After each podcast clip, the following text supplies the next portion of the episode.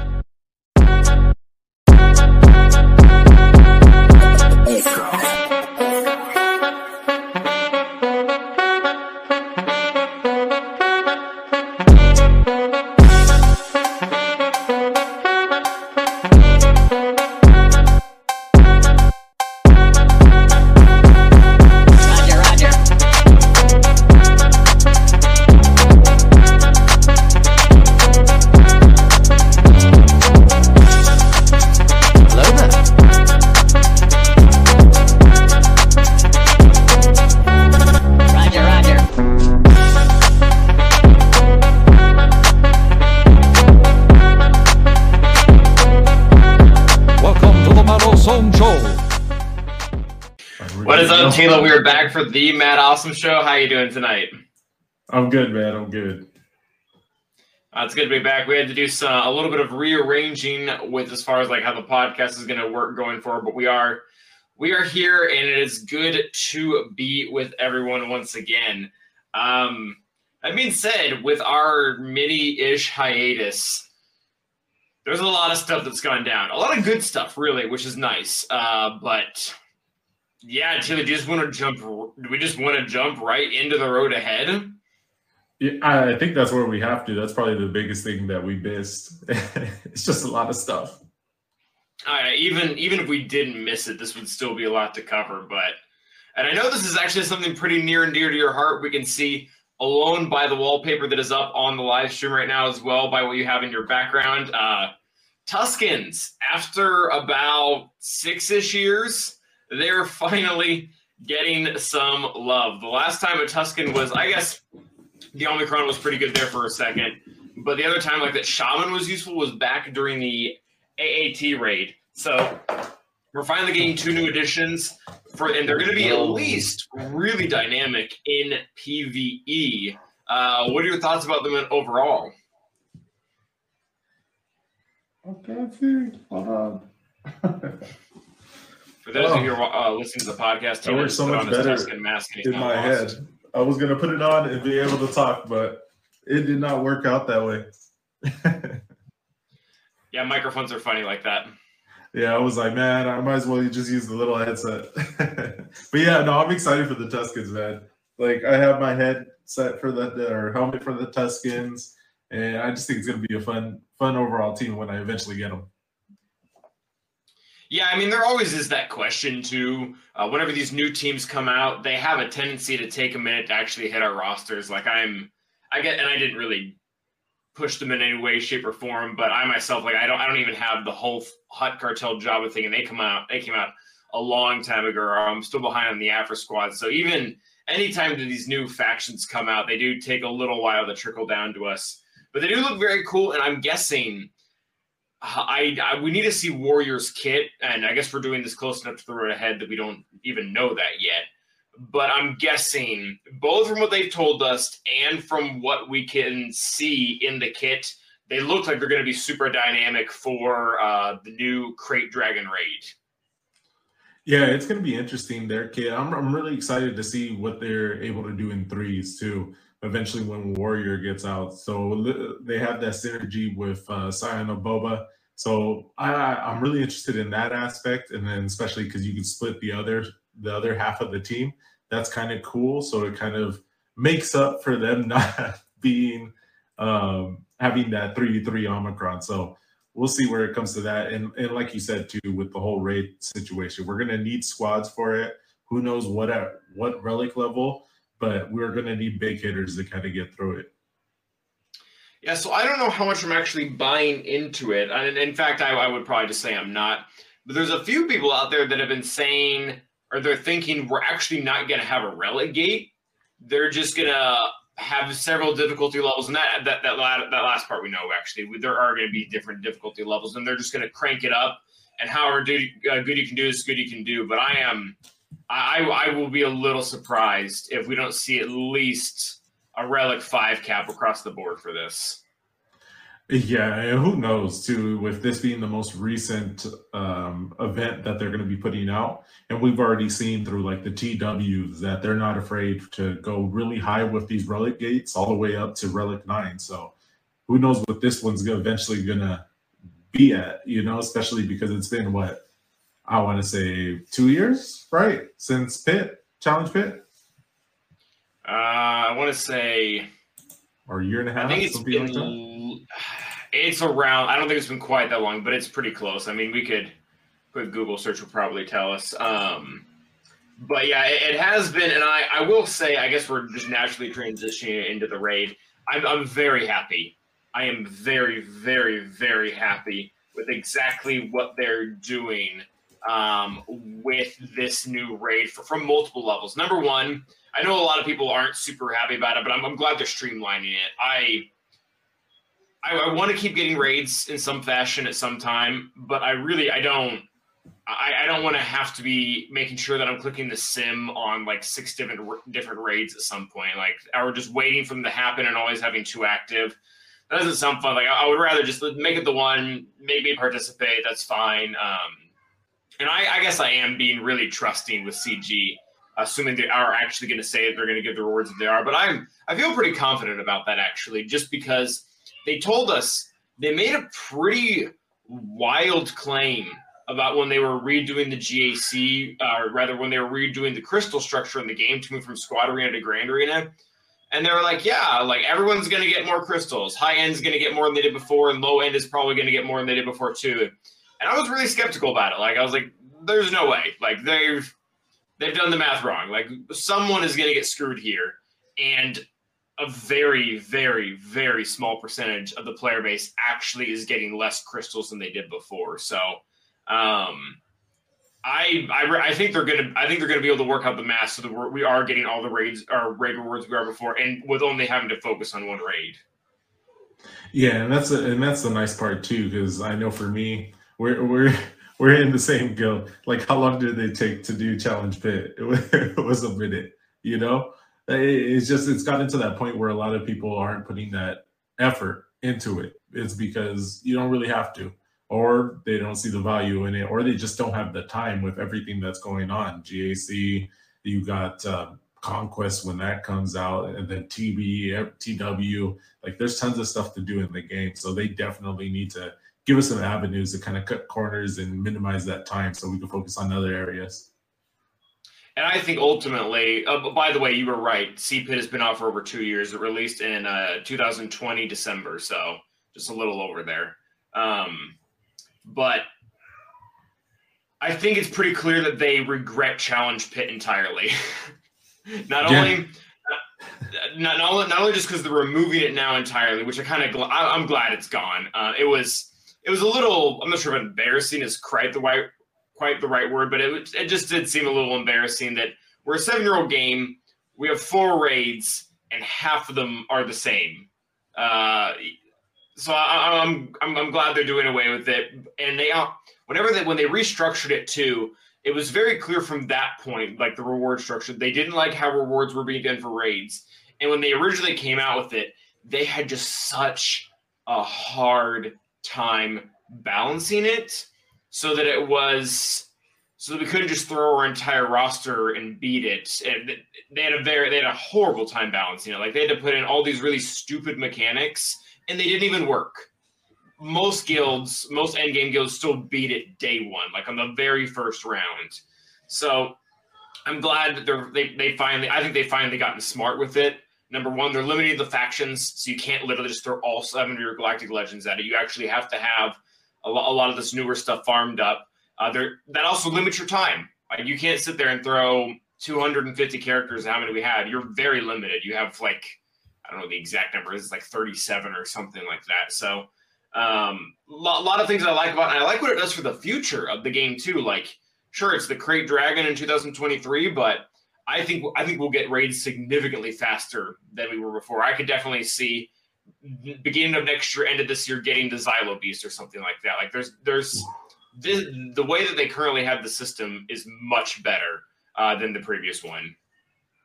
Yeah, I'm right there with you too. This almost feels like a glorified like assault battles that next tier up, um, but just like a guild basis where we get that good rewards where it's not completely tied to our whole roster. It's almost that set faction like assault battles are, and it, I, I think it's just going to help overall. time wise, and I think just streamlining everything too. It gives us an avenue to focus on.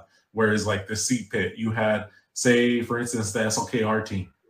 It, you could have went heavy for that team, but now we've gotten to a point where we don't need a relic zombie anymore. You know, where if you invested in that relic zombie earlier, yeah, you could have got higher uh, rewards at that time, but now it's gotten to a point where it's just you don't need it anymore. Whereas in this raid, you can invest a little bit more relics, more gear into this team, and you're always going to have to use them because you're going to be limited on what you can throw at this raid. So it kind of gives you a little bit more value value in this raid than it does in previous ones. And I'm right there with you too. It kind of it, it, it sucks too. Like their whole situation with CPIT, it, it just gave them to the point to where they didn't even want to make raids anymore. So so I'm glad that phase is over and they've kind of like gotten through that and they are eventually making new raids. And I'm right there with you too. Like you said that on your last GAC stream about the Zillo Beast. I want that so bad now. That sounds so sick.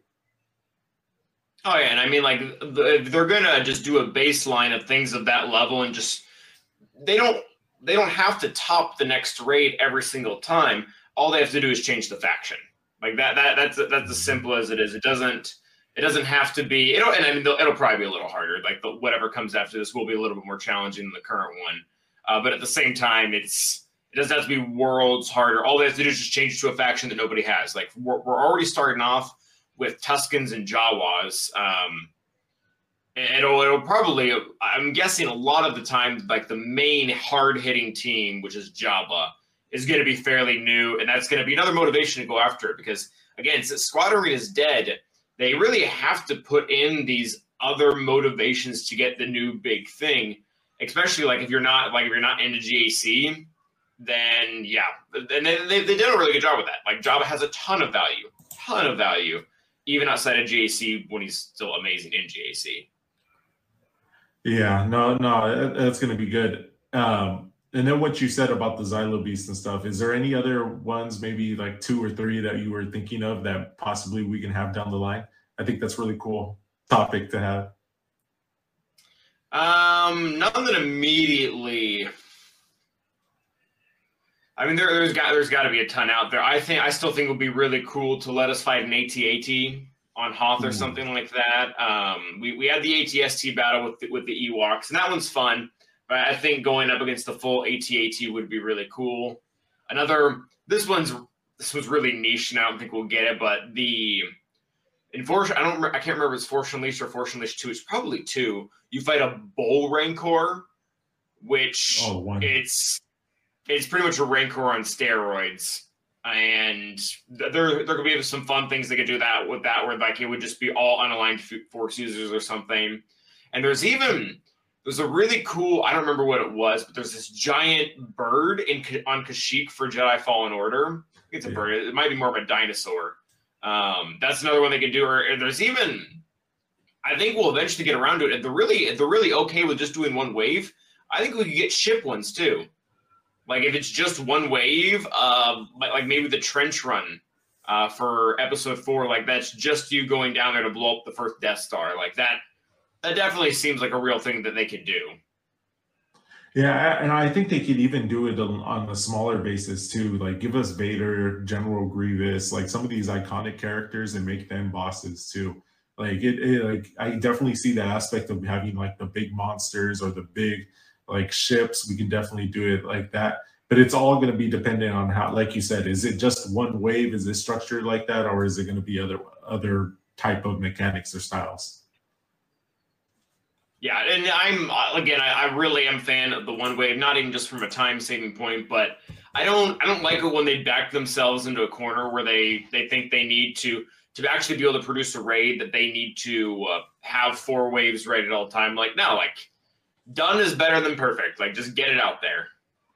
Yeah, no, hundred percent. Okay, so we we covered the teams, uh, the raid itself. The only other really major thing for the road ahead, which I guess three major things is kind of a lot, is going to be Cal Kestis is coming to the game. And not only is he coming to the game, but he's bringing pretty much his whole squad with him. Uh, thoughts to go ahead. Have you You played Fallen Order, right? Yes. Okay, so you you are you're definitely on board for this. Oh yeah, like this is gonna be really cool. It- it's just one of those things too. Is like SWGOH always takes his sweet time getting out the new content for games or ships, but I- I'm glad it's finally coming to the game. And it's really cool too. We're getting not the old version of Fallen Order, but we're getting Cal Kestis from Survivor too. So I wonder if um, CG has been co- in contact with the game developers if they're promoting him this early. Is his kit going to be based on what we saw in Fallen Order, or is it going to be based on um, some of the stuff that we've seen in the trailer, some of those new animations? I I think they've been. I don't remember where I saw it. If it was in the road ahead itself, or if it was in like one of the Q and A's or something. But I'm pretty sure they made the comment very very similar to how they worked together with uh, the the guys who were over the Old Republic or for SWTOR rather. Um, they they were working with the guys from Jedi Survivor 2, and I, I think he's actually is going to have abilities and stuff that are from the game. They, they might have been seen in the trailers, but I, I think that is the the full intention of it. Yeah. Uh, Wolf is saying there's two of them. Fallen Order is a requirement, and then Survivor is the journey reward. Yeah, that, that's correct. So it's going to be very, very similar to the BAM release where we got OG Mando pretty much Mhm. immediately. Uh, well, or not actually, he wasn't immediate. He was about six months after the series came out. And then once they had waited just a little bit for the rest of the Rex to come out, they they hit it with hit us with BAM, who is the legendary unlock, or really the hero's journey, because that's that's what a hero's journey is. You you get you climb and you get there, um, and then you advance the hero. But yeah, so we have they're doing it in an interesting way, and I think it's kind of cool. We're getting the Fallen Order one that is going to be an unaligned force user, which kind of works. Like you can make the argument that he's lost and he hasn't really come back to the Jedi Order fully. And I mean that's spoiler alerts for the game, but that is kind of what you're doing the entire thing. Is you're lear- you're relearning how to be a Jedi um, in the first game, but in the second game they're they're going to have them clearly outlined to have the Jedi tag. So it'll it'll it'll be very fun to get both of them, but I'm interested to see how good the first one actually is going to be. What have they shown? They haven't shown the models yet, correct?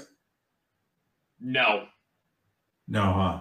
Uh, what I really want, and I really wonder, do we get Poncho of Cal Kestis for the game? I so badly want him to have a poncho like he does in the game.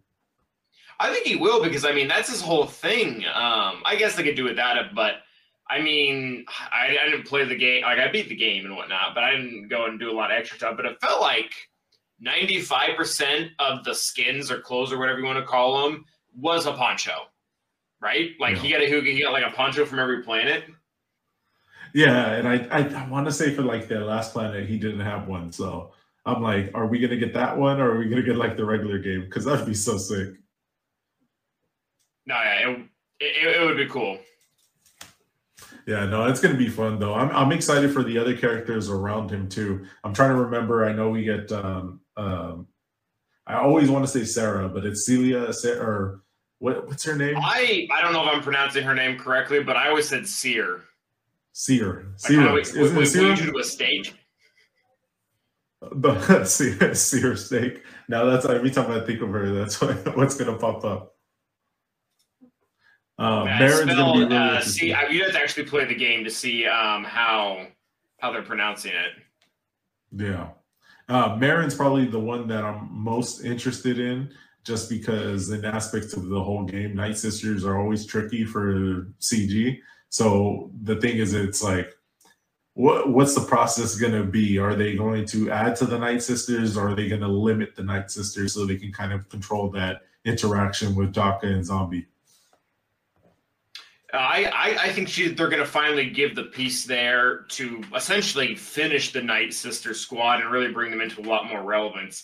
I'm interested to see what they're going to do with her Omicron, though, wh- which direction she's going to kind of flow in, because Asajj Asajj is, is very close to making the Night Sisters just absolutely lethal in GAC. So if they double down, kind of like they did with Trey and Savage, I mean, she's just going to be monstrous. I, I really think we're going to start getting and yeah, I really do think we're going to start getting a, a pretty large influx of PVE Omicrons.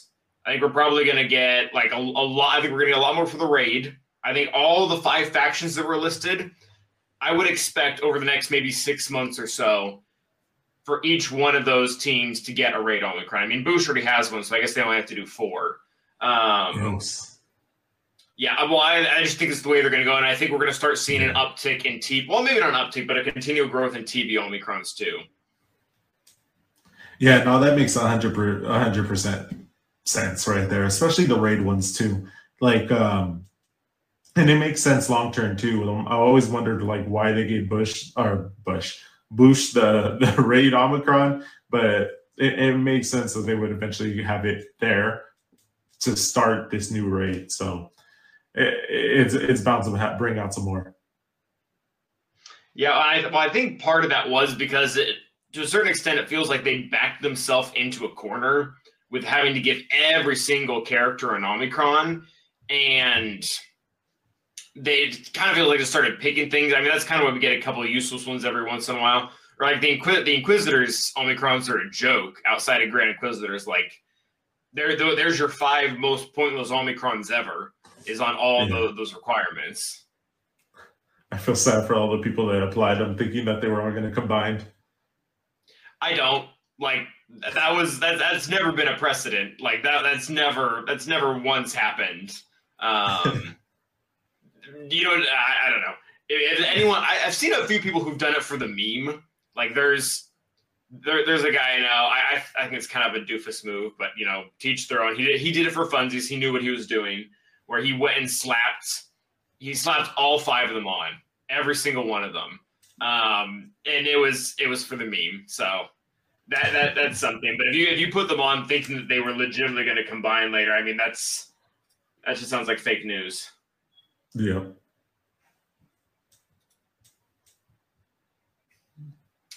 But okay, Tilo. So I mean, we've covered most of the the major things um, going on right now. So that does bring us to our GAC season. How how have those been going for you? Do you?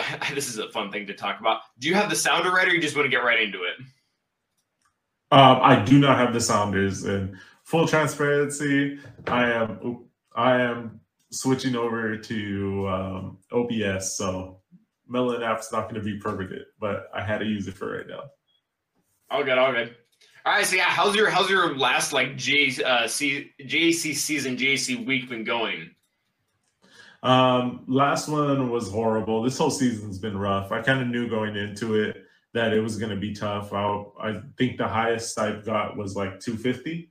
So I was in the 250s and, and I just got bodied by by a couple of these guys. Um, a couple of the fights I had solid opportunities to win. It, it's just either dumb decisions by me or not keeping enough for offense or switching up my defense. Just m- mistakes on my end, and um, it, it just really paid. It didn't pay off well for me. I went one and two first week, and then I went one and two the second week, and then this battle that we're in right now, I just ran out of time. I had like 15 minutes left and I totally could have got the win. My guy didn't even clear the bottom zone; he only cleared the two top zones, and uh, I just ran out of time, so I lost this one too. So really tough season so far.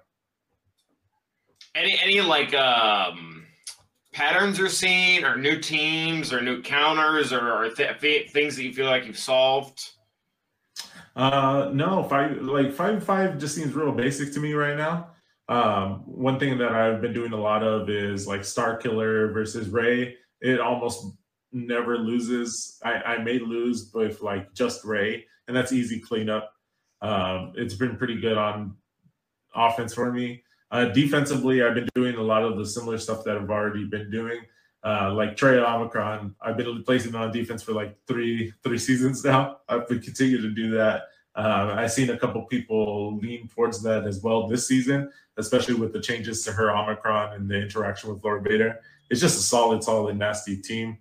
Um, one thing that I've changed up that I haven't done in a long time is take gas for offense. Uh, gas has been really killer on some of those um, Malgus squads, especially with there's no true Datacron support to him and the rest of the squad. There is a couple that you can use, but um, just really, really solid counter there. Um, trying to think about anything else. I, I've been mixing up a lot of my squads too. Like been throwing random comps just because I have a lot for offense and a lot for defense. So I don't have to have as cookie cutter defense. So uh, putting Malak with Dash, um, just really random, random, random teams. Yeah, so I, I imagine you have quite a bit of versatility when it comes to a lot of those team comps, especially with Jabba out there. Um, so you, I feel like we are kind of getting back to that point where you can kind of mix your roster. I was, I was listening to some guys earlier today talk about like the ideal Aphra comp that is stopping like all the off meta stuff right now with her cron, and apparently, like apparently they're using B two and L three. And, you know, for me, that's I like I, I I couldn't do that with how my teams are split. Like that kind of breaks up both my dash and my Grievous team. But I think for a lot of those guys, it's really just worth it because there we have so many relevant stuff. I mean, we even talked about Dad Bob Boba earlier. CG is continuing with this push to make every character relevant. So you can you can kind of start at the very top when you I'm talking referring to people who have max rosters. You can really start doing some kind of dumb stuff and have big payoffs. Oh yeah, like I, I've noticed a lot of that. Like I even did like Rey with Ben, Shorty, and like just Malak was on the team. Like it was just a random hodgepodge like team, but it got some holds. It even stopped a couple people. So uh, right now, like GAC is in like a weird place. You can, it, it's really really crazy. You can get really crazy if, with your comps and the interactions. Yeah, the one thing, the one really consistent thing that I saw being the changes kind of this week is the Traya Savage team on defense is just gross. Like I, I think it legitimately it very much seems to be on the same level as Starkiller and Malgus. Like it, it, it is so good. I, I was telling you guys, like last five v five season, I put it on defense for a reason. That team is super nasty. No, I mean, so I I'm still not a huge fan of it for threes because troopers can get it. There. Well, actually, I guess if you do something like Traya Savage Nihilus, that probably holds. Um, but man, five v five v five is so gross. I tried to gas it, which gas is really gas is like right in that level of teams that are right below Galactic Legends. Dude got slaughtered. It, it like it was so bad. Uh, I don't. I think I'm. I think legitimately what I'm going to have to uh, switch to doing is using gas and something else to two shot Malgus, maybe like gas and bam or something like that. Uh, I did that a while ago. And then C is just going to be on Traya duty because the team is so dirty. I, I when I two shot it because I went up against it too. I used um and I, I know you said Imperial Troopers, but I used Imperial Troopers on it. The only bad thing with Imperial Troopers is you get stuck on Savage. You can kill the rest of the team, but you're not going to kill Savage. So you just have to go in something with in with something else to kind of kill it. But that that's the only bad part with that squad. I was I'm I'm surprised you got got the kills, but I haven't. I've only seen statistics saying that it always fails. I'm not sure if it's if it's consistently failing on Savage and killing the rest of the team, because at that point, that's not that bad. Savage in 5v5 to clean up a lone Savage, that's not terrible. No. Um, and you just have to have something set aside that can actually kill him too. Like I ran into like the problem, like I didn't have any of my decent low level stuff to kill it. But if, if you say you set aside something with like a heal immunity or or something like that, or not a heal immunity because you'll he'll he'll uh, shed that I'm off. going to Something- use for something to do. Hondo. Yeah, Hondo would be a good spot right there. Uh, he might I, actually Hondo might or Savage might just jump right out of it though, right? Because captive goes away after they get 20 buffs, and that'll happen in like two turns for him. So maybe that doesn't work. But that's that's one thing I noticed too. Hondo's so nasty on defense too. Like that scares me. I don't know why, but it scares me. Uh, it, it- it's partially because of his cron, and I've I guess I've kind of called this, or it, it probably was happening before I even called it. But we're getting again, we're getting to the point where maxed rosters have about I haven't counted, but I'm gonna guess in the ballpark of 30 good teams, like 30 solid teams, like Sana and Zori and Iden and Sort. Uh, I said or I said Sorty, and there's there's another person I had in my head. There's a lot of these new lifter characters they're building up all these squads to be kind of like B squads. And then they're B squads until they get a Datacron, and then they're A squads. And Hondo's a really good example of that. Overall, pretty good character. Don't absolutely need him, uh, but then it, when he gets his Datacron, he just becomes a must. The dude is a monster. Yeah, and I'm right there with you too. Like, uh, uh, like the top or K1, K2. Like we have all these squads now. Um, and it's not like back in the day, what maybe like one or two seasons ago, where I would front or front load my defense so that they would kind of like stall in the front and then cause themselves to kind of like stumble going forward. There's just too much teams. Like they're eventually going to clear. So uh, I'm going back to using some of those back zone traps instead of just putting everything in the front wall. It, it kind of sucks, but it, it's just the way of the game. There's too many teams right now. Yeah, I've, I've had to swap. All right, I need, I need, I just swapped my defense a little bit for when I got I got too high, and I was like, all right, there's no point putting anything in the back at this point because they're going to clear me no matter what.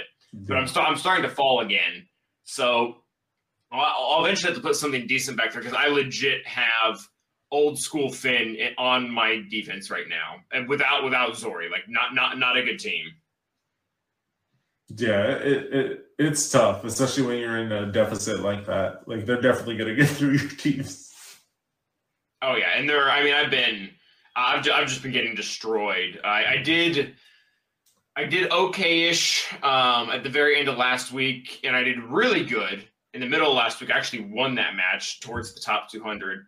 But the rest nice. of them, I mean, these guys, these guys are just one shot in my boards when I'm, I just, I'm having to two shot like everything just because the relic levels are too far off. But um, there's a lot of reasons even other than relic levels, datacrons, relics, mo- even, even mods. Like I finally got to a point where people are beating mods.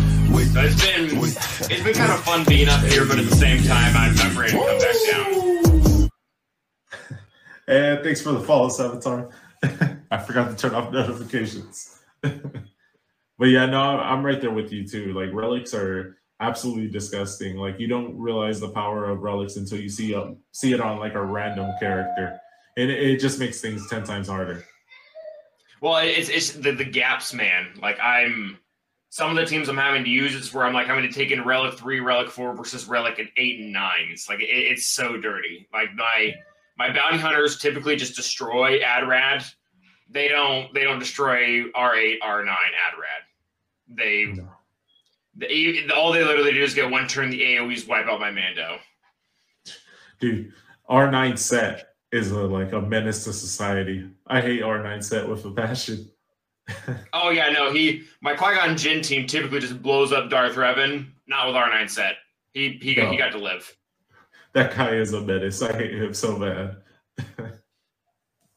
Nah, but it was. Uh, I said this during my stream last night. This is this has been kind of a spectacle season for me, where I'm not yeah. I'm not competing as much as I'm just kind of floating around and like I, I, I have had three really good seasons leading up to this. I'm, I'm up here for quote unquote a reason, but at the same time, it's I'm, I'm also falling for a reason.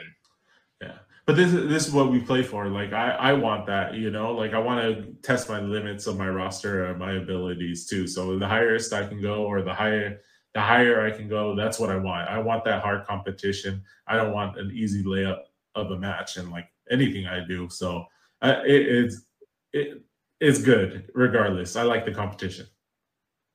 No, it's good. No, like I was I was telling someone else who they were kind of in a similar situation. Like it's just kind of cool that we're even here to begin with. Like it's it would be like qualifying qualifying for the Olympics and then losing. I'm like, I mean, you you went. Like that's that's something.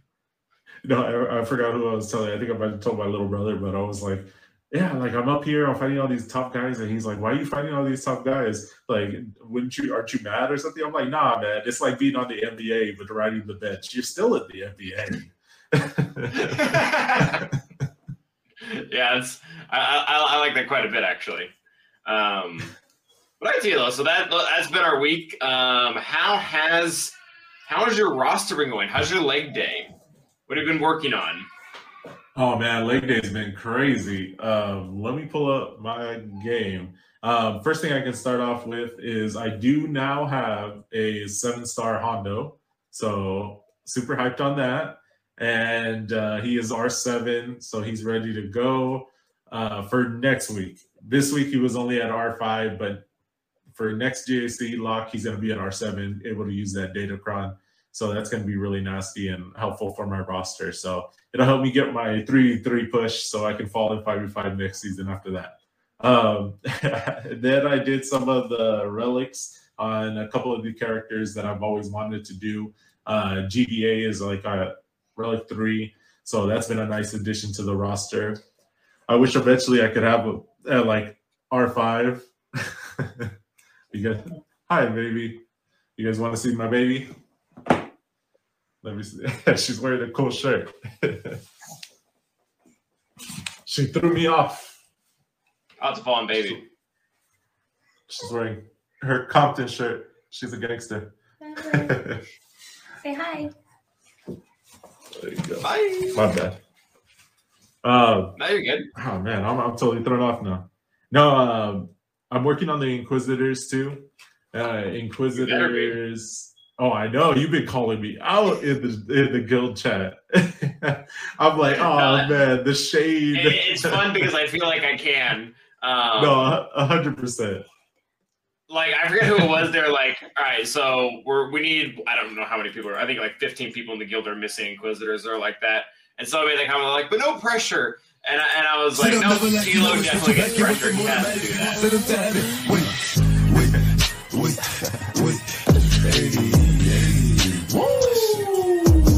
For for all the podcasters, our uh, the baby is very cute.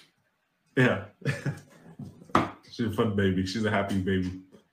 No, um, no, hundred percent. Keep calling me out. It keeps me on my toes. But we've done some progress on there. Uh, my second sister is about to be six star right now, so we're on pretty good track. She's already G11 too, so that's going to be a big help for the ship in the time being that I'm waiting for the other ones to go. I'm also farming uh, ninth sister because she's on double drops too. She's gear 11 too. So yeah, I'm, pretty happy with the progress. I'll probably end up having them ready to go around the time we eventually get uh, Reva because I think Ice or Cub said we'll have Reva unlocked around May. I think it was. I don't know. Um, it's it's It- possible. depending on the that- changes. Yeah, that's that's exactly what I'm hitting at. Like we've been doing really well as a guild getting the shards, but I, I we'll, we'll we'll see it when it gets here, and maybe I shouldn't be down on it. But I'm I'm fully expecting this to just be a giant mess where there's going to be a ton of justified community backlash, and CG is. I, I, th- I think it's gonna. I personally think it's gonna be catastrophic to the effect that they're gonna have to reverse it. Like I think I think it's gonna be that Yeah. that bad. Where these these top line guilds who have like R eight, R nine, perfect mods on everyone, who are going fifty out of fifty, are, are I think I think they're gonna go like two out of fifty. Like I I, I think it's gonna be a huge change. Yeah, I, uh, I'm hope I'm hoping not, but I, I definitely see it's going to be around there because every time they've said we're looking into something or we're going to change the interaction, especially with PVE events, it's always really really bad. Well, and just because we, we know what the change is, that we know that they are now allowing the Jawas to apply thermals, uh, and we have uh, I've mentioned this before, but Barbarossa, who is the guy who's a player who has he's a programmer, he's cloned the game, which is a whole story within itself, and he's played the mission with the changes they have. Like he went and turned on the thermal detonators for the Jawa scavenger, which is the change by the way, and it just be it just becomes an incredibly hard, which it should be because as it stands right now, even with the dots, like you can lose it if you misplay it. If you're modded incorrectly, you can lose the mission pretty easily if you don't understand those two concepts. Um, and now adding a concept on top of it that is it's, it's just as like it's gonna like be like doubling the dots. Having to do with thermals on top of it, and the Jawas don't even have to worry about the thermal. So I don't. I, I think it's I think it's gonna be really really bad. Yeah, uh, hopefully not. It, but if it is, it'll give me enough time to kind of build these guys up and then hopefully contribute a little bit to getting Reva. Yeah, so that I mean that would be cool. So I, if I had to make a prediction, this next time it's going to be just terrible, and maybe it doesn't go back to the way it was before, but maybe they'll find some middle term where they, Yeah. I don't know, reduce it or try to try to have us catch up in some other way. I, I just can't see it. I, I don't know if, if again these top line guilds are just aren't getting it like nobody's getting it they'll they'll ha- they have to they have to change it Yeah, hopefully not. Uh, for the rest of my roster, that's pretty much it. So we're just doing Inquisitors. I have three more characters that I really want to get up. Uh, the ones that I'm missing, I, I think I said it last time, but I got Revan, I got Bastila to R3. I want to get Greef and Mando to at least R3 too to kind of take advantage of some datacrons. And then um, one character that I've been wanting to do for a while now is Zaalbar to R5, just so I can plug them in with Rey every once in a while to kind of throw off my rate count, um, my or my rating. Uh, he's just really good with Rey. I always enjoyed that character. I've had him relic for forever now. So we'll see if I eventually do that or start kind of hoarding for these um, Inquisitors. So we'll see. Yeah, my, my leg day hasn't been too effective. I feel like I have two modes where I just drop the bomb on everything, and when I'm just kind of hoarding through, like I'm already, I'm already back up to like well over a thousand Kyros again, um, each.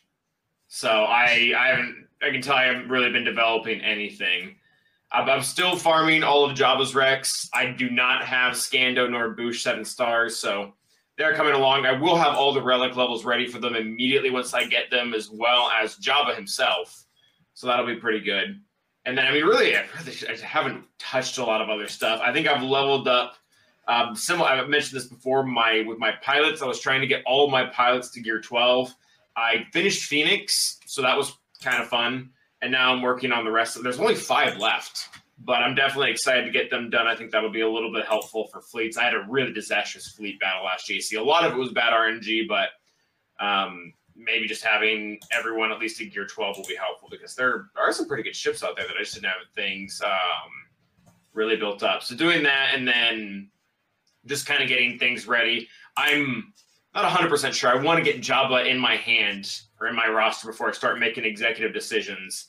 But I think that I'm just going to go immediately for Aphra.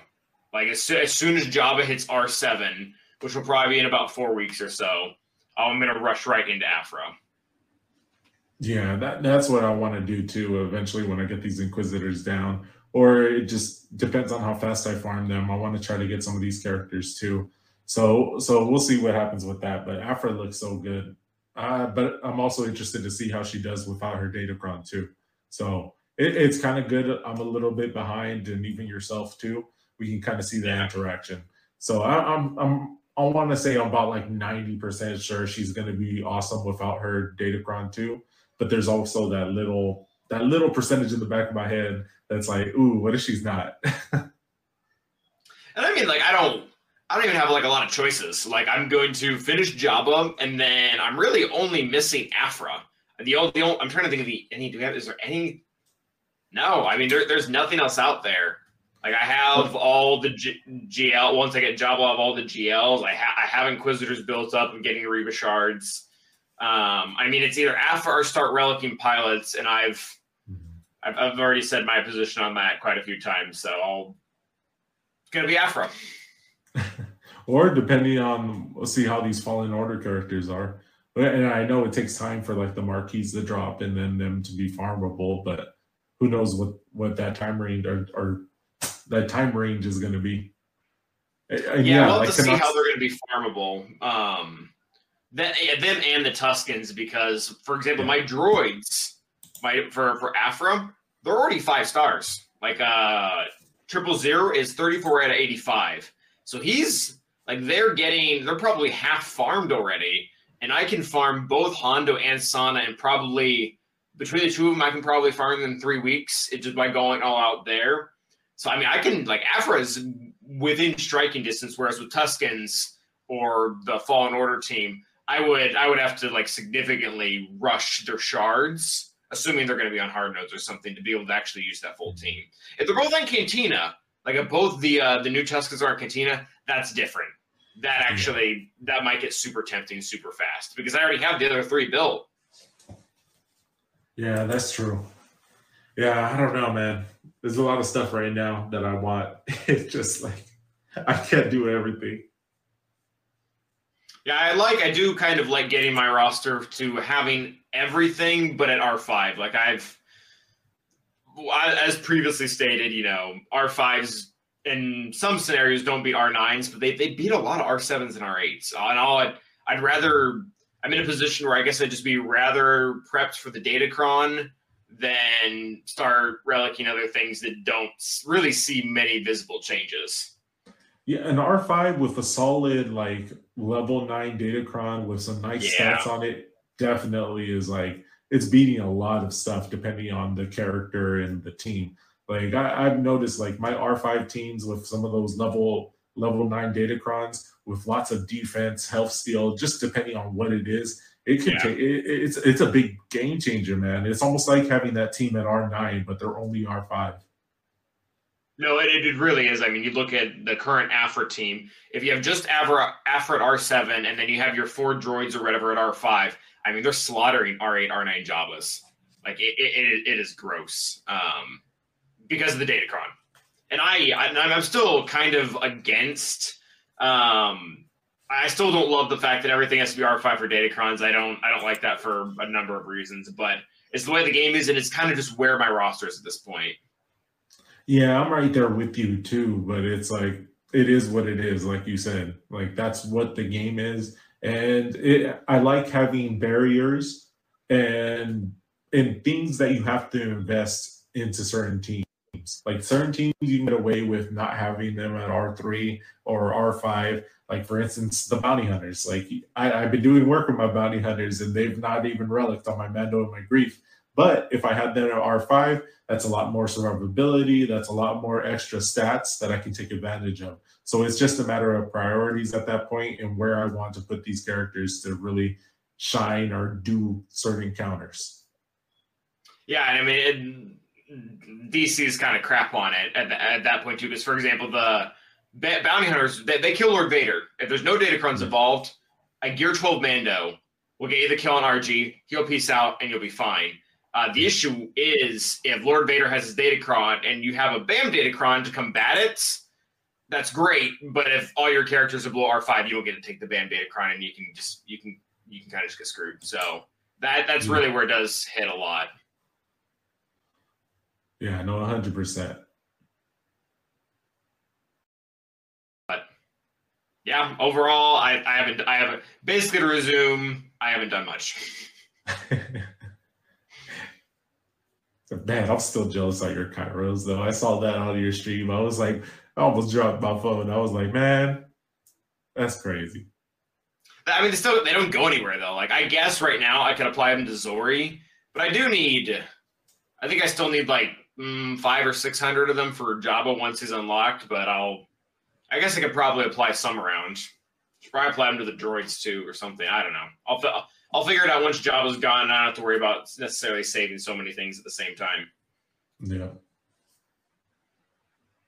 But I feel that brings us to our favorite part of the show, and that is whose kid is it anyway. So for anyone who is new to the cast or to the uh, live stream, we are going to be playing a game called Whose Kid Is It Anyways, where both me and Tilo will ask one another, or we will give one another a ability from a character without telling them what the character is, and the other will have to guess what character that is. So it's a little complicated, but uh, we're going to get into it. So Tilo, may I give mine to you first? Is that okay?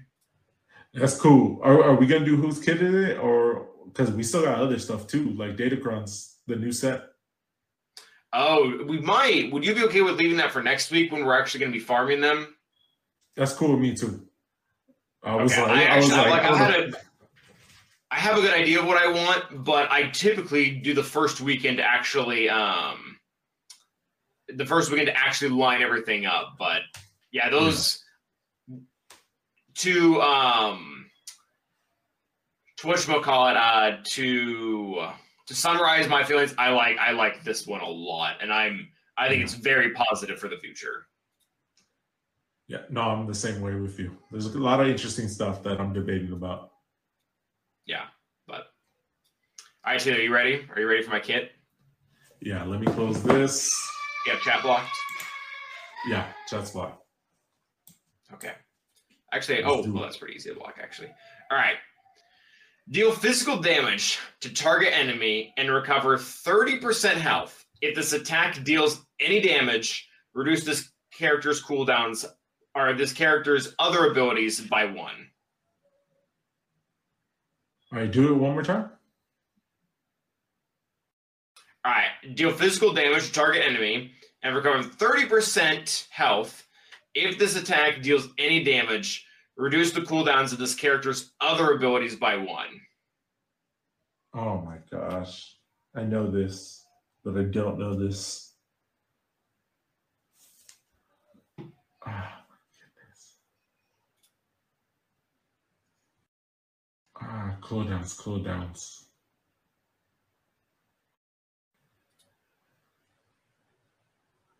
Oh man. Read it one more time. Yeah. Hopefully it'll click. Deal physical damage to target enemy and recover 30% health. If this attack deals any damage, reduce the cooldowns of this character's other abilities by one. Ah man. I feel like it's on the tip of my tongue. Ah man. It sucks. All right, I'm gonna take a guess so I can get the faction. Because I'm gonna sit here all day and go back and forth. I, I know it's not this one, but I'm gonna say Vandor Chewy. It is not Vandor Chewy. Um, Okay. Are you ready for the faction? Yeah. Old Republic. Oh, okay. This is um this is uh Jolee. Yep, you got it. You, you always scare me when you go right for it after getting the hint.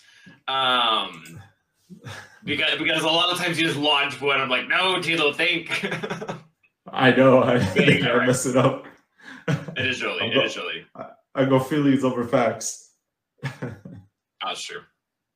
That's Uh, okay though. No, I should have known that too. It's like all the times like he's in like a, a JML squad and you always use him so he can reduce his cooldowns. Like I knew it was like on the tip of my tongue.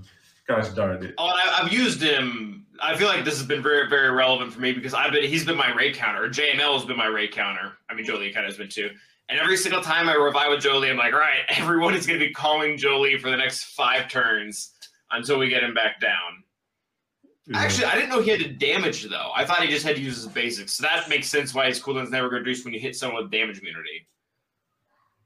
that does make sense. I thought it was just basic too, to be honest. Yeah, I didn't. Everything else I probably could have got. I didn't realize he actually had to do damage. But anyways, all right, Tilo, what you got for me? All right. Make it hurt. Um. I got chat hidden. All right. You close chat. Yep. All right. Let me see. I did not have it ready. Let me pull it up now. Mm, Where are you?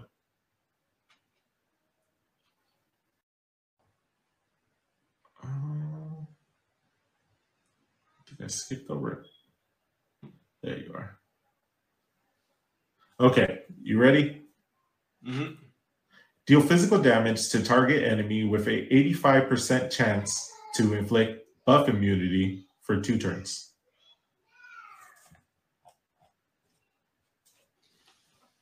Deal physical damage and 85% chance to inflict buff immunity. Yep. Two turns. Pretty simple kit. Um, I was definitely a basic. With I had her like a dead old character. Um, buff immunity is pretty useful though. A lot of the Galactic Legends have it. SLKR, but SLKR hits twice, and JML has um, he has to crit, and he can't be countered. I'm trying to think, buff immunity, buff immunity, buff immunity. So Jet Ribbon and Baslet both have one, but theirs is hundred percent.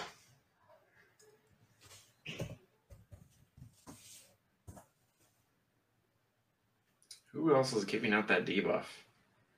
Pretty important. B2 has it, but he hits everyone.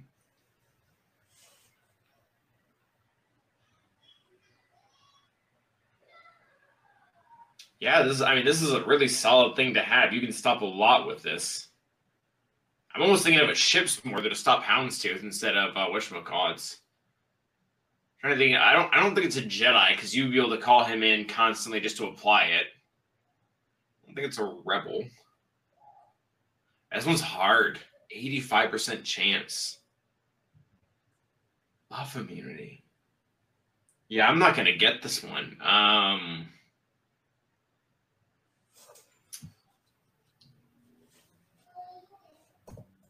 Is Chad getting is Chad getting anywhere?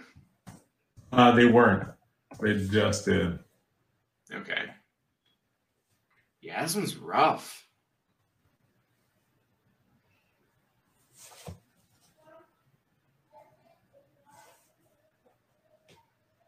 Trying to think, I think guard just does speed down. I don't know if I don't think ISC has. What does his basic do? Yeah, I'm not gonna get this. Um.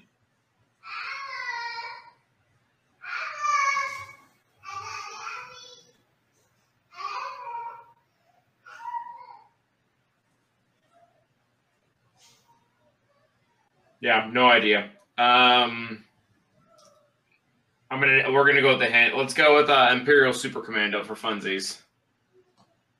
Nope, not Imperial Super Commando. All right, All right, what's our faction? Rogue One. I hate Rogue One. Um,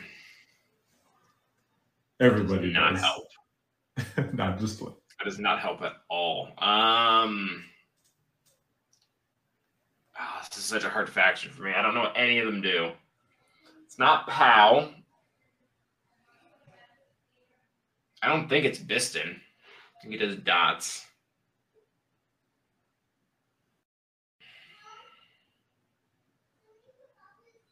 Like I don't even know. I don't even know what Adrads does.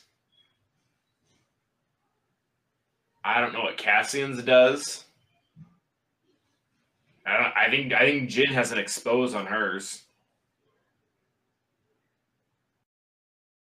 Yeah, I'm this. I'm not gonna get this one either. I don't. I don't think it's SRP. I think he does something to give some buffs. Bodhi exists, and he gives offense up with a Zeta. I think. Other than that, I do not know what his kit does.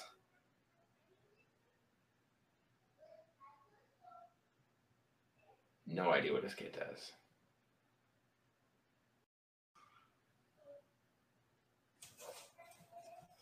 All right, yeah, let's go Bodhi Rook. Uh, not Bodhi Rook.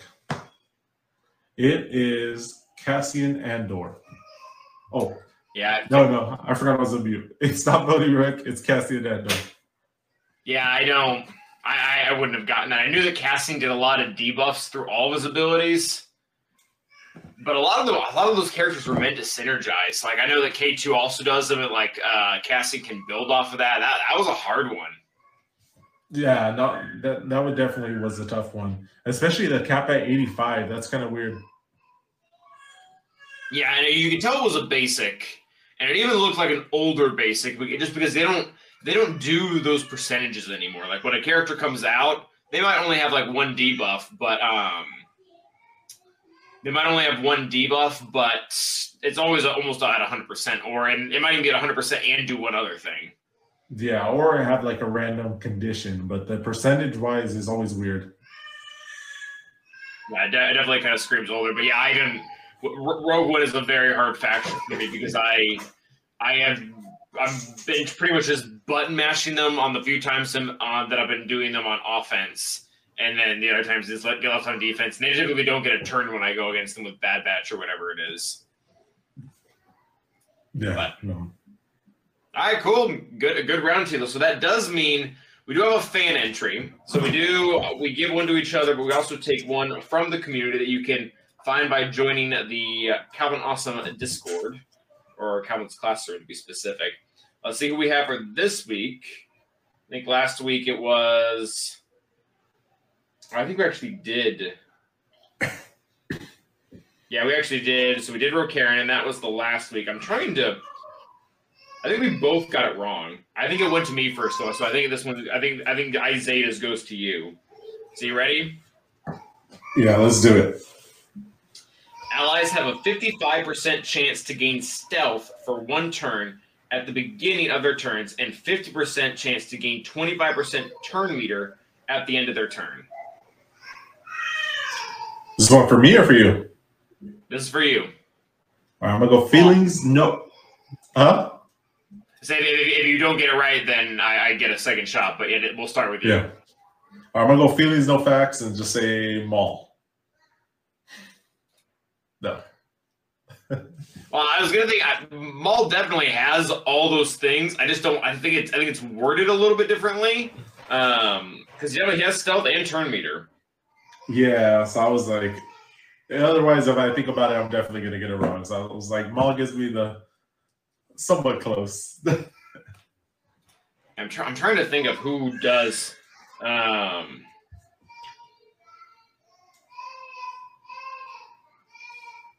stealth and turn meter. This doesn't feel like the full lead. This feels like a lead before Zeta. So if it, it's not mauled, I mean the other the other lead that just does stealth constantly is Aurra's. But I'm pretty sure that Aurra has no Aurra because Aurra has something about gaining protection after you get a kill, I think. And hers would also have a slew of stuff about a contract, so it can't be hers. No, it shouldn't be.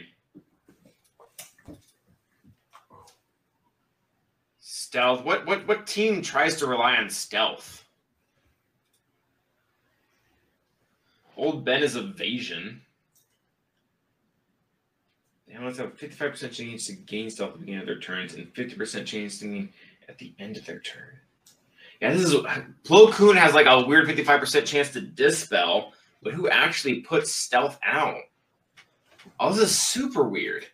yeah, it's another one of those old kits with some- with all those percentages. I'm almost thinking, you know what? There's another team, an older team, that also likes to stealth a lot and has turn meter, which made them really good in the original pit raid. I don't know it, but I'm going to shoot Teebo. Is it Teebo? It is Teebo. We got it. Was it AAT or uh, the pit red? It was Pit. Yeah, he was like one of the OG. I don't know if his lead was used, but he had hundred percent uh, turn meter removal, and you like him and Scout apparently like ruin like beat the raid, which was is really funny because the devs like had no idea that that was going to be the team. Yeah, that, that was a weird one too. I remember seeing like videos out at the time. I don't know if it was Operation Metaverse or one of the other people, but I was always like, man, I ain't even gonna look at this. I'm like, I am never gonna have Teebo up and running. I need so much other stuff. Oh, I didn't even. I, I wasn't even playing the game at the time, but I ended up seeing it after the fact. And what was interesting is CG eventually. This is years later. This is so much later. This is this was like re- very recently when they added like Jedi Anakin and Ahsoka to the the starting game. They started actually offering packs uh, for like brand new players to beat the raid, and they put Qui Gon Jinn and Teebo in there. Um, so it was kind of funny to see them um, reference it. Yeah, no, hundred percent. That's awesome. That was a good one, man. very good. I, I like how I can get Teebo, but I can't. I can't. I can't do Rogue One. So I guess I, you know. and, and that's a character you probably use on your on your um, Adrad team too. All right. All right. So that includes who's kids in it anyway. So now, Tilo, we are on to our final segment about Star Wars in general, aka the Bad Batch. So this is the part every single cast where we tell everyone, "Thank you for being here," but if you haven't seen the latest episodes, I say episodes because we haven't covered like the last five. Um, you might want to skedaddle. So we'll be we'll talk about it very soon. So make sure to turn off the cast. Please do come back and listen to the rest of it once you've seen the episode. But I realize it is currently a Thursday when we're live, and the episode comes out on Wednesday. So if you haven't seen it, again, ta ta. Uh, whenever I Actually, hear though. Tata, it reminds me of uh, Toodaloo. Toodaloo works too. I'm, I'm, So, I'm a what fan is of that? The Hangover. I have no. I'm, I'm. It probably predates that, but yes.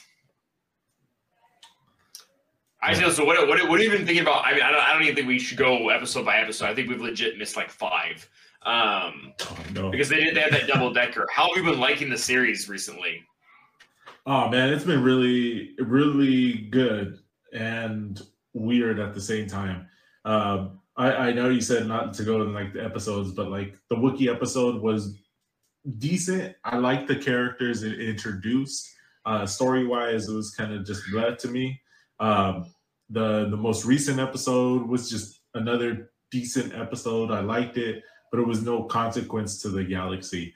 Uh, but that mid-season finale, the double episode, that was just absolutely amazing. That it gave me the feels I would get watching the old school Clone Wars, and, and I it just makes me really really wish we had a Clone Wars style show in the re- in the the Rebel and um, Bad Batch timeline in that that between period between Revenge of the Sith and A New Hope. I wish we had a Clone War style TV show. Uh, just seeing Chuchi's Senator Chuchi go in there and uh, do her thing, and then just the manipulation of Palpatine, just absolutely brilliant. I really feel like it's what Bad Batch is. Is, is the Clone Wars style show in between the the two trilogies? It, it, is, it, but it, we it's, don't it's, get it's it. pretty all darn the time. Yeah, it- it's just we don't get it all the time. Like we get racing, like not pod racing, but racing episodes every once in a I while. loved Riot Racing, Tilo. Don't don't hate on Riot Racing. you know, and I like it too, but it doesn't have the consequences as those two episodes. Like seeing the the overall just effect that is happening in the galaxy between the turnover between the clone troopers and the stormtroopers and then palpatine's manipulation on the whole situation like it, it, that's the stuff i really really want to see in this time period and we get it in those two episodes I have really liked how they've done. Um, they've they've continued to do this in Clone Wars and Bad Batch have both done this well, where they've consistently leveraged new characters by old characters, and I, I feel like we saw that a lot, especially in that last one. Like Senator Chuchi was like this really I don't know not not throwaway but fairly insignificant character that we got from the Clone Wars, and now she's like a pretty big part of this, or even the clones. Um, so I think I wasn't. I like. Have we seen the this one by name that was in there? Because I, I kept thinking he was Slick, but Slick was evil and got hunted down and wasn't a part of that. But like this one was, he was was he a name in the Clone Wars? uh,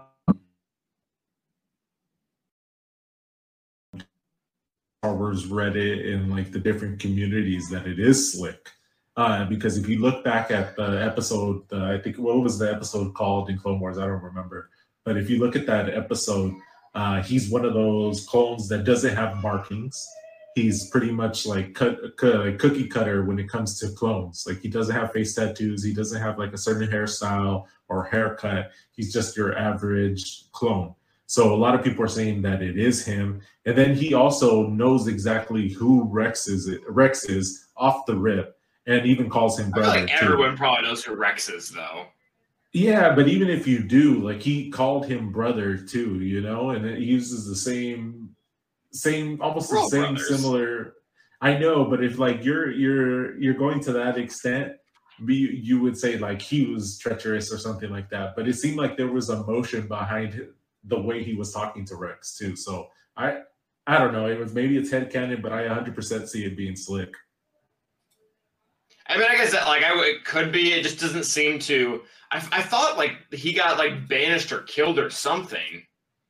He he got I put guess in they not prison. say? I, I think he got What? put in prison. I, w- I would like a little bit of more of a a mid story there to kind of breach those two because that's I don't know. But So either way, um, where was I going with that? Oh, but all of this setup from the Clone Wars to finally paying off now, and I think we're even seeing it now. Like I've, I've, I've mentioned this like a thousand times, but I definitely think the, they're going somewhere with Omega that is not going to end in Bad Batch. I, she she's not stopping here. I think she's going to have a very large part later on. Um, so yeah, it, has been really cool to see a lot of that. There are, and I also like. I don't think Admiral Rampart's done. Oh man, I don't know, man. I think they put too big of an emphasis on him for him to just be thrown in prison. I think he's coming back. Yeah, I would imagine him like being part of like Palpatine's like elite off the books record team or whatever. That and that they give them an alibi to why he's not in the briefing room on the Death Star, why he's not in a couple of these other like significant events. Like now that they took him out of the political picture and the picture overall in like the Senate, so now he can work behind the scenes for Palpatine. So I could see it like being in their way of kind of writing him off to like off screen, but him still be involved in the galaxy.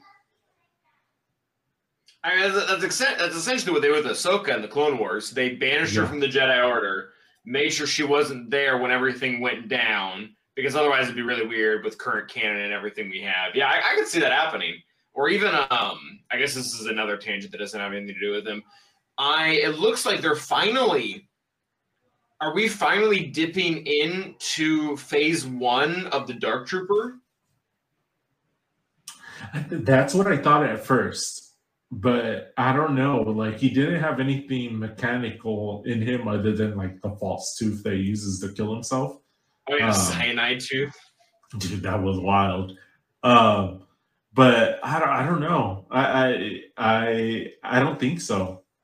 Unless they, if he had like robotic arms and stuff like that, but was a clone, I definitely would have said like that's like the first version of the Dark Trooper. But it was just a clone, but like a clone erased from all his like identification. I'm I'm calling him phase one Dark Trooper. But the thing is, it's like, uh, no, I don't know. It, it's weird because like the Phase One Dark Trooper would be like the the things that Thrawn fights.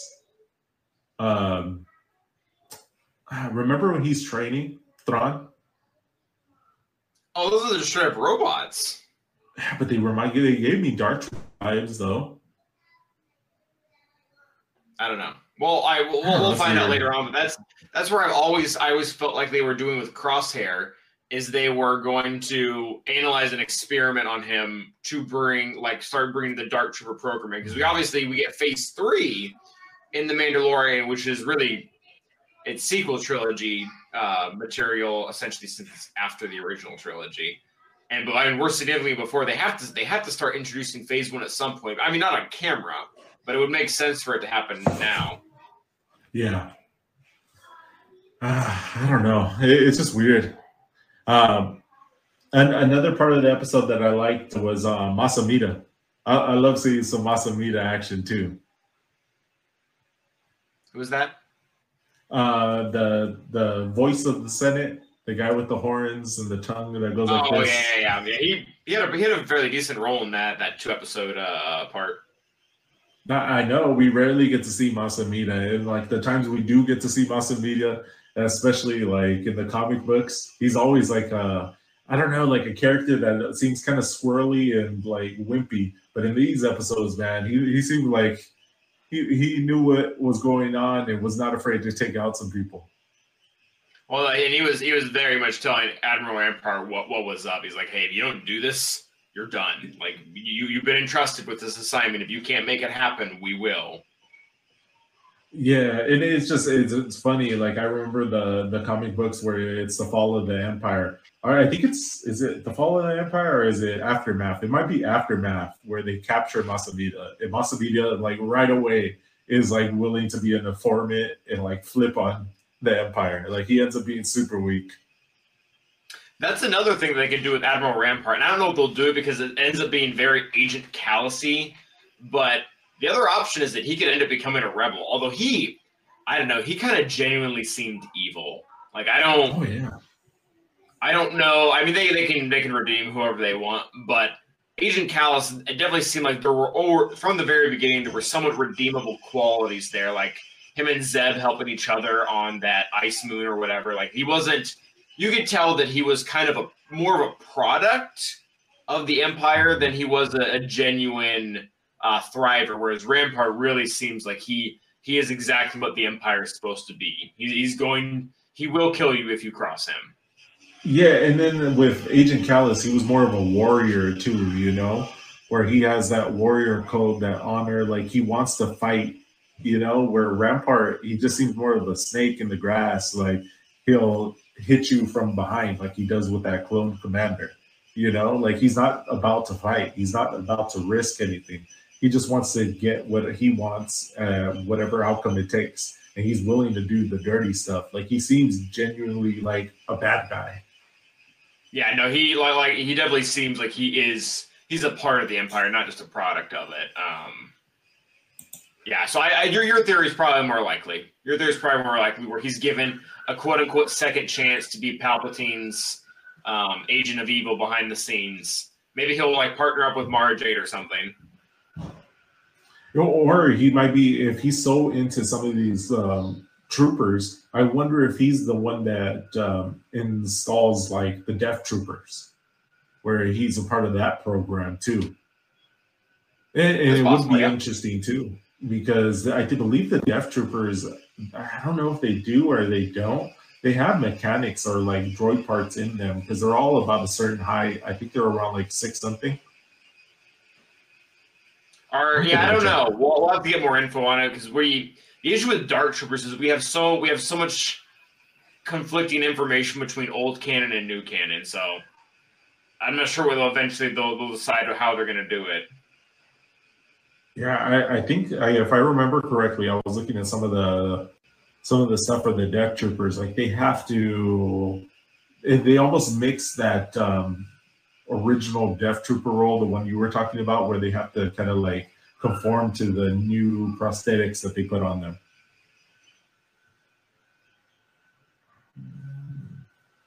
Yeah, overall, I, I've really I really like where Bad Batch is going. I think it's been it's been really good, and I like how they finally kind of did. This is this is awkward. They finally kind of did something with Echo, where they gave him like real motivations and showed that how he's kind of has moved away essentially from the Bad Batch at this point to go do things with Rex, which that's also kind of a little bit heartwarming because, I mean, they were we, we saw them together at the Citadel where Echo was originally captured and then Rex rescued him. So like, there's a pretty good bond there. They, they, they, go back a wide a wide ways. Hey, Or even Echo Echo was even Echo was on uh, Rishi Station uh, when uh, when it got bombarded and Heavy sacrificed himself. So they go back a really long time. Um, so that was that was cool, and also um, it was cool to see Omega have to deal with the consequences of it too. Yeah, Echo's an, OG. Like he's one of the the group members of um, the what was it? The one with uh, 99 when they're in the training with Domino Squad. fives. Yeah, Domino Squad. Domino Squad. Like, yeah, he, he's definitely an OG. He's been through a lot of stuff, and I, I, he knows Rex has been through a lot of stuff too. And I, it's really cool to see them two kind of pair up. That's another episode that I would like. I wonder if they're gonna go back and forth between the Bad Batch and Rex and Echo. I would like that. They seem to have no issue doing that, and they've done it with Bad Batch, both season one and two. They've done it with Book of Boba Fett, and I wouldn't even be surprised if that happens a little bit in Mando season three, where we're getting these episode one-offs that are going essentially into another part. Well, even then, like that's not even really doing that because we they do we do this with Crosshair constantly, and I, I don't even really consider those like outside episodes because Crosshair is Bad Batch. Like Echo, Yeah. Echo's Bad Batch. You're like we get an uh, we get an Echo and a Rex episode. That's pretty much like that sounds good to me. Yeah, that would be kind of cool if they did that. If they had that three story, three stories that they could kind of touch, because like you said, they all are members of the Bad Batch, even though they're not. Yeah, not all together.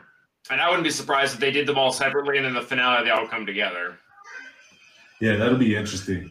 And- and uh, Crosshair is the most interesting out of the bunch for me, though. He is, yeah. His, his character arc. I mean, it was a little bit. It was a little bit obvious that we were going to get there, but ever since we've been there, it's it's been very interesting to see how all of his reaction has not been because of the inhibitor chip. Like he's he's very much in control and he very much believes in the empire. And not even like this false hope where he thinks there's something they're not. But he's like he's still willing to do what they want him to do, knowing it's wrong. I mean, you go back to the episode the episode three where he shoots down the the senator instead or whatever they were, the the mayor, I don't remember the title. Uh, the leader there instead of Cody doing it. Like he's he's not he's not just following orders at this point. He, he has some type of stake in this. Uh, Did you think originally that uh, the clone was uh, Crosshair at first? I did, yeah. I mean, it's it was really hard to not think that it's a it's a it's a sniper, and I think we would we I don't know I remember no we didn't hear his voice, but he was about the right right height. It lo- it looked like he was like a transformed version of Crosshair, but I was a little relieved they didn't. Like I like I like the direction that's going in. As soon as he missed, I was like, "Nope, that ain't Crosshair." After, especially after that episode, like where he's going up the tower, I'm like, "Crosshair don't miss like that." Yeah, the well, as soon as I saw Sniper, I'm like, is that him? But Yeah. I didn't. Yeah, I wasn't super shocked when they pulled it off, and it was uh, it was a completely new one. Yeah. I, I, as soon as he missed, I was like, "Okay, who is this?" But the episode's been good overall, though. Like uh, they're not bad, you know. And I, I just hope that they all kind of tie in to each other eventually. And I, I know it's telling the story of like the the mindset of like the group, especially like this last episode too, with like the as- absence of uh, Echo and how that's affecting them. But I don't know. I it just sometimes like the episodes of Bad Batch can feel a little bit underwhelming. Not like the first season. The first season seemed a little bit more. I don't know. I, I don't want to say exciting or have that adventure, but it kind of did though. I, I, I like him a lot, and I'm I'm very I'm very much there for the for the journey. Um, like like I said, I like the I liked the riot racing one. I liked the puzzle one, Yeah. and I think I do think I do think we're gonna have a payoff for even those episodes somewhere towards the finale where we are gonna see this kind of interaction with Cid where she's gonna have to bail them out, and the only real reason she does is because she she knows they would do the same for them. The same with uh, or even even the archaeologist girl. I I think I think we could definitely see something there.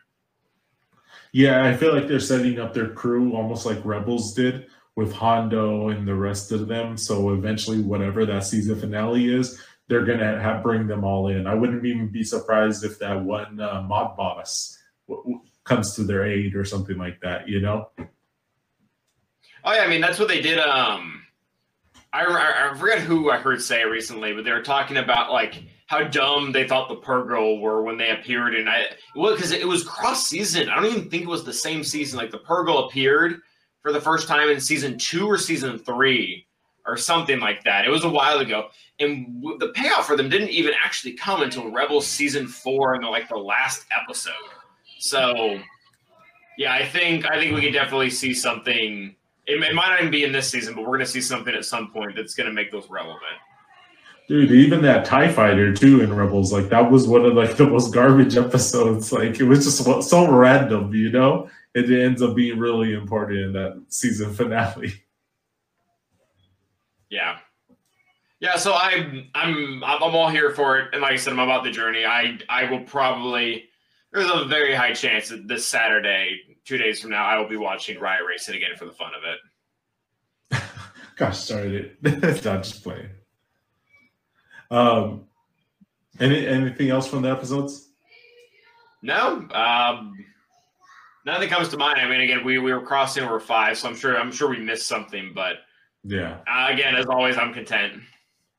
Um anything else from Star Wars 2? I feel like I'm missing something. I know um, they announced the the names of the second season of um I'm totally blanking on the Star Wars what is that what was that Visions? They announced the titles and they announced the studios too. I, I can do that next week and um, I wanted to kind of see what the other studios have worked on too so we kind of get an idea and then we can look at the names too. Um, I, I'm wondering if they announced anything else from Star Wars too I'm trying to remember but do you have anything? No, no, I don't. I mean, we we talked about for the most part the Mandalorian uh trailer. We got another like 20 second clip or something like that, but we can that can wait too. I mean, we're our Bad Batch, Bad Batch and the Mandalorian are going to be live at the same time, aren't they? Yep. I'm a little surprised they're doing that. I thought they would space them out like at least by a week or something. But okay, I'll, I'll take it. And there's just be there's just gonna be too much stuff this year. You got Ahsoka, you have the Bad Batch season two of Visions, like, and then whatever else is at the end of the year too. I know I'm probably missing something. Yeah, I mean, we, we do have quite a bit coming, but heck, I guess we had Tales of the Jedi during Andor too, didn't we? Yeah, it dropped. Like I think it was like random too. It, it was. I, I didn't even know it was going to happen until it did. Um, but yeah, plenty plenty of good stuff coming out there. I'm, I'm all for it. But I think that is going to be it for today too, though. All right, cool, cool, cool.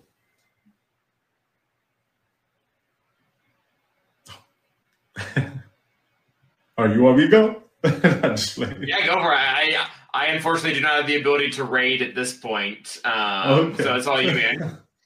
no, no, I was gonna, I was gonna let you uh, pimp your stuff. Um, I, I know you've been doing the videos on YouTube and, and Twitch. Let them know where to find you.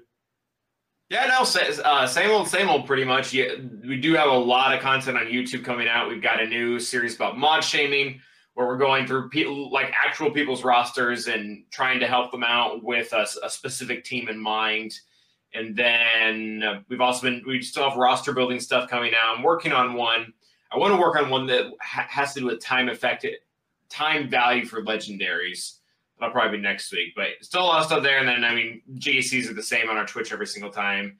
Uh, 6 p.m. Eastern Standard Time. What is it? Sunday, Wednesday, Friday. And you'll find me here on Twitch sometimes, not all the time, but sometimes. All right, that's gonna be it. We're gonna raid solo base. He's probably looking at. Uh, Oh, is he doing the Datacron? Oh, that's good. Yeah, so that, that- that's gonna be really good too. So definitely recommend checking out that. Even for you podcast listeners, go listen to that because that's always a really good one, especially in the start of a new set. But all right, guys, we'll catch you next week and go for it, Calvin. That's your line. Stay mad awesome. Bye, Felicia.